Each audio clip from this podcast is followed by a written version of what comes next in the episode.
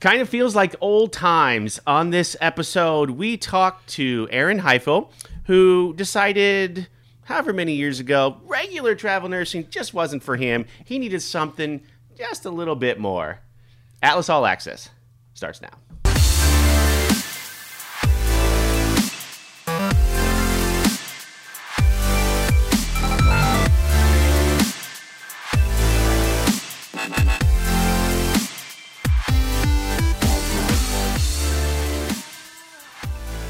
Aaron, welcome Hi. to Omaha. Thank you. This is awesome. I love Omaha. So I, you've been through you, you've been through a few times. Yep. Um, talk to me about kind of where you how your travel nursing career started.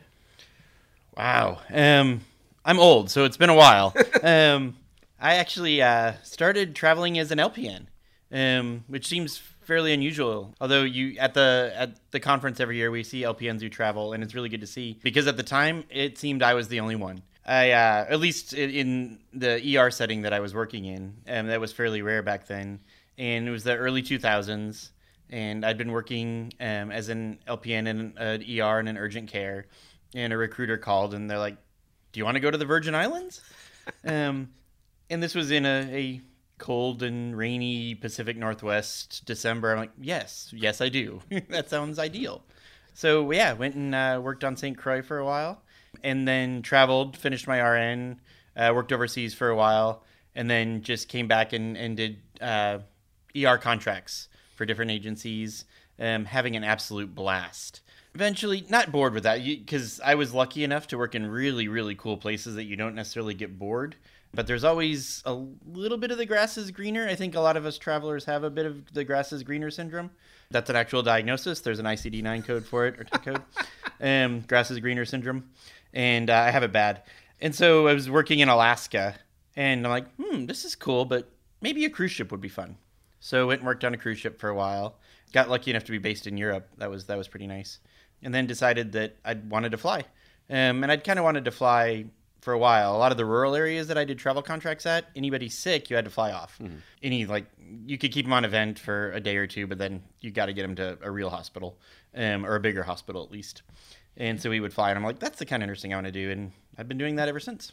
About what year did you decide that? And grass is greener from Alaska. Holy cow! Like I don't know if it gets any more beautiful than Alaska. That is so true. I was lucky enough. I worked out in uh, Dutch Harbor, Alaska. Yeah. Um, which is just one of the prettiest places on earth. We used to joke we were the northernmost Hawaiian island. Um, but it's way north and just an absolutely stunningly beautiful place. That was 2009, I think, was when I left there and then went to the cruise line and then started flying in 2011. I wrote down. So you just recently had a piece published on the Travcon website, just in- interviewing a traveler who has worked a contractor too for us. Oh, cool. We're very familiar. Awesome. Yeah. So it, it it's interesting how they kind of outlined your in, in one paragraph. I don't know if you wrote this or if if they wrote it, uh, but your kind of your experience and how, like you just like you said, you started off as a you started off traveling and then decided, you know what, I'm going to go a little more extreme than that. And, and you know, in the conversations that we've had, that seems like that it seems like it fits your personality. Like it seems Okay. like it fits who you are, and you know. So give me an idea, just based on that kind of that. Like, what haven't you done that you want to do? Oh, that's the the big one, Antarctica. And I've been as a tourist. In fact, Jerry Speidel, that that traveler that um, wrote the blog post about, she and I met on a trip to Antarctica. We Really? had both been to the conference several times and had never met at the conference. And then we're on this this boat to Antarctica, and I realized that we're like, hey, wait, wait a second, yeah, we've both been to this place, um, and have been friends since that was about a year and a half ago. So I want to work there. I would love to go work in Antarctica. Unfortunately, the opportunities are fairly slim. They do have a flight nurse program down there, um, run by the Antarctic program, and they use nurses on a six to nine month locum basis. And my uh, fiance, she is not going to let me go to Antarctica for six to nine months Yet, yet. maybe.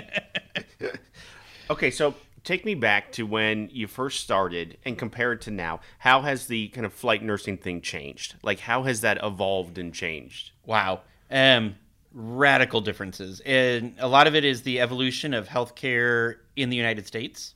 The specialization of facilities and the increasing need to go to an urban area from a rural area for care. Um, the the long distance critical care stuff that we do, some insurance companies they won't contract with or they won't even do their own, say, liver transplants at a local facility. They'll contract with a facility halfway across the country to do them. Wow. So we'll pick up their patient and take them to another city. Government facilities as well. The Veterans Administration they have specialty facilities where they do, say, transplants or other procedures. Um, and so we will go and get their people from an outlying facility or a non-specialty facility and take them to where the care needs to be done. We also saw as travel was booming we were much much busier as far as repatriations, getting people home from vacation after they've been sick and ill, mm. um, sick and injured, and that I mean that came to a screeching halt this year. I've done I think two repatriation trips since COVID started, one from Belize and one from Mexico, um, so places that Americans were still able to get into. So that that will come back eventually, I'm sure, as, as people start to travel again.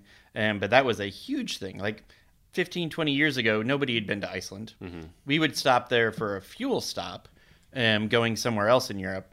But now it seems everybody wants to go to Iceland. and so we would go and get people who got sick or injured there. So eh, help me understand because every hospital has a different has different protocol, right? Every so when you're in the air, I assume that's your protocol, right? I mean, that's how does that work from because every hospital is different, right? Every mm-hmm. hospital uh, how they do things. That's one of the things we hear from travelers all the time. When you're in the air, does, does do you set it? I mean, not you necessarily, right? right? But how does that work? We have a medical director. Okay. Um, and every service will have a medical director. In fact, every base usually has a medical director. And I work. I'm based in Denver and our medical director is a, a, Colorado licensed physician, and she's awesome. She's absolutely wonderful, and she approves the protocols and sets them, and then we do um, monthly and quarterly education, um, quarterly practice on intubations and the advanced skills that flight nursing and flight respiratory therapy has to have, and so it's the quality assurance she has there's staff that, that deal with that but ultimately we practice using her protocols that she mm, sets and gotcha. approves I was curious about that because while you're in the air, I mean, you're not necessarily at one hospital or right. the other. So, and that does bring up a lot of people are like, well, I'm only licensed in one. We have to be licensed in the state that our aircraft is based in. In my case, Colorado. Understood. Um, and there's like when you're flying overseas, the laws vary massively. Go to Saudi or Europe or anywhere to pick up a patient, um, and the general rule is you you practice under the laws of the aircraft or of the country the aircraft is flagged in. Gotcha. Okay, so catch me up. Where are you now, and where are you going? Okay, um, I work for uh, AirMed International, um, and the company is based in Birmingham. But like I said, I'm Denver based, and we do a two week on, two week off rotation. So we take patients all over all over the world. Um, the Learjets that I work on are mostly Mexico, Canada, Caribbean, domestic, and we'll we're lucky. We're we're kind of homeless. Um, in a way, I love. Uh, yeah, we're lucky to be homeless. We uh, pick up a patient and we take them, and then we stay there. So when we come to Omaha, we and we bring patients into Omaha a lot. You have some really good facilities here as far as tertiary care and specialty care.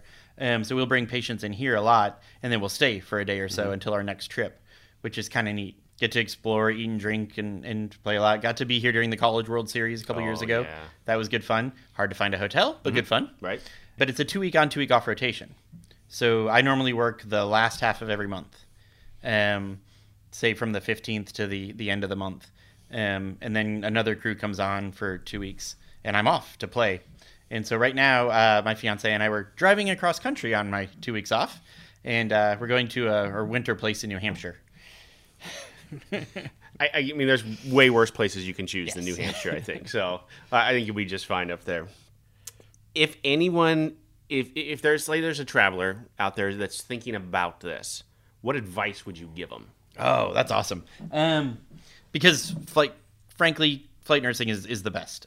Like I said, I've done most of the, the different things you can do in, in this kind of extreme travel, if you will, um, and flight nursing is by far the best. Critical care experience, ICU, emphasize the ICU, but also some ER. It's a mix. If you could do half and half ER and ICU for three to five years, mm-hmm. you're there. Um, as far as clinical skills, and this is where I, I differ with some of my colleagues on this. There is a huge not dispute but difference of opinion mm-hmm. as to whether the urban level one trauma center experience is better or the rural tiny hospital where you have to do everything experience is better. I personally believe that the rural tiny critical access hospital where you have to do everything is better. Where you may have one RT for the whole hospital and then as a nurse you have to do a lot of those duties where you're you may not have residents running around who need to do the different skills. You won't see the volume, but you see the variety. I, I would think I- would tend to agree with you, maybe just based on uh, layman's uh, uh, looking from the outside. You gotta, you're in the air, you're isolated. You kind of got to know everything, right? Or you gotta, you gotta know everything is the wrong. You've got to be familiar with everything. Or flexible enough to deal with everything. Sure.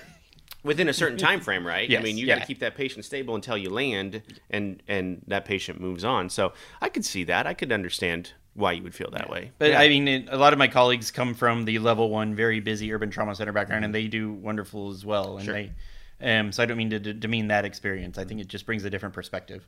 Okay, so before we got in here, we talked a little bit about some volunteer work that you've done. Okay. Talk about that because that seems in between contracts, especially right now with COVID and doing testing, that type of thing. That that's an option. Absolutely. Um, travelers who are between contracts right now, or maybe just doing per diem or whatever, have lots of options right now if they want to go work, even if it's not in their specialty. One of the big things right now is COVID testing. Um, so if if you it's not directly through a clinic itself or a hospital system. A lot of times it's the health departments that are doing them. And they'll recruit volunteers through what are called the State Emergency Register of Volunteers. It's SERV. Um, and you can just find that whatever your state's is. In Oregon, it's serve dash or. Um, in Washington, it's WASERV, I believe. And every state will have a, a registry like that that's administered through the State Office of Emergency Management. And they don't just do things like COVID. Um, they're recruiting people right now, obviously, for, for COVID, but they also, um, I did a shift for a uh, wildfire shelter. Oh. They help, uh, in this case, they were helping the Red Cross staff shelters um, with nurses and for people who were displaced by the wildfires, the recent wildfires out west. So they'll do a lot of that. Back when the first COVID surge was hitting, they set up the field hospital um, at the in the state fairgrounds in Oregon. Um, and I only recently got into volunteering with them because they have so many neat opportunities that that travelers can look at. Even if they're on a contract and have four days between shifts, there's plenty. They'll say, "Hey, can you come and do a shift here?" It's awesome. And that it just in general a decent resume builder. Absolutely, too. yeah. So if you travelers can look at their the Medical Reserve Corps and the State Emergency Register of Volunteers are excellent volunteer opportunities. Gotcha. Okay, so last question. It, it, it's the most important question, I think. At least from at least from my point of view, you've been traveling. You've been driving across the state, you- across the state. You've been driving across the country. You've been a number of places. You're a beer guy like I am. Ah, What's what's the best either brewery or beer that you've had? oh man, And I, that's a Um, tough question. that is. So I'll get Okay. I'll, go ahead. I, I and I realize I I'm gonna be loyal to my home here. Um, uh, being a, a normally a Portland-based person, I love Rogue's Hazelnut Brown. Okay. That is absolutely bar none still my absolute favorite beer. It's just so delicious. Do, are you generally do you gravitate towards brown and Browns, ales? porters, ambers. Okay. Yep. Right. Um, I'm not. I'm not the IPA guy. A lot of people love the IPAs, Mm-hmm. and especially in in uh, the Northwest, everybody's all about the IPAs. Mm-hmm. But I, I like it dark, malty. Yeah. You're going to get some up in especially New Hampshire area. You're gonna you're gonna get some pretty special IPAs, mm-hmm. double IPAs, hazy IPAs, New England styles. You're gonna get some of those up there. So keep an open mind about it. the more hops, the better. They say. Yeah, yeah. dry hop. Look for something dry hop, so you don't necessarily get the bitterness, but you get the aroma, the smell. That is true. So that's it, we connected for the first time on beer, Indeed. and and have talked at. Most What of yours though at this point? What is well, I, I, I, I'm I'm very very biased. There's a there's a brewery here in Omaha called Kros Strain. Okay. That uh, that has they you know it's probably it's right there. Ah. Yeah, it's Oh, very that's a cool bottle label though. yeah. Wow. Fairy Nectar is, is by far it's and it's an IPA. It's in but it's a gateway IPA. I'll make sure you leave with some before before you go. I'll give you some. It's a gateway because it's nice and it's it's not too bitter. It's it's just a nice a nice IPA. Okay. So Sounds worth trying. yeah. So that's it, most of our conversations actually don't revolve around work. It's It's about beer. It's, beer. Yeah. So I, I look forward to as you drive across the country, and then once you get to New Hampshire, hearing the different types of beer that you've had Indeed. around there. So, Aaron, thank you so much. Thank you. It was awesome to uh, it's awesome to see you again. I- we well. haven't we haven't talked since TravCon Last last yeah. year. So Look forward to next year, though. Next Oh year we'll we'll be back. I, I have a feeling. I hope. I hope. I hope next year it happens. One because I think it's going to be bigger than ever before. I hope so. Just because so many people missed it this year and uh, missed it like like in their heart missed it. Yeah. So yeah. Agreed. All right. Thank you. Thank you so much. We'll see you next week.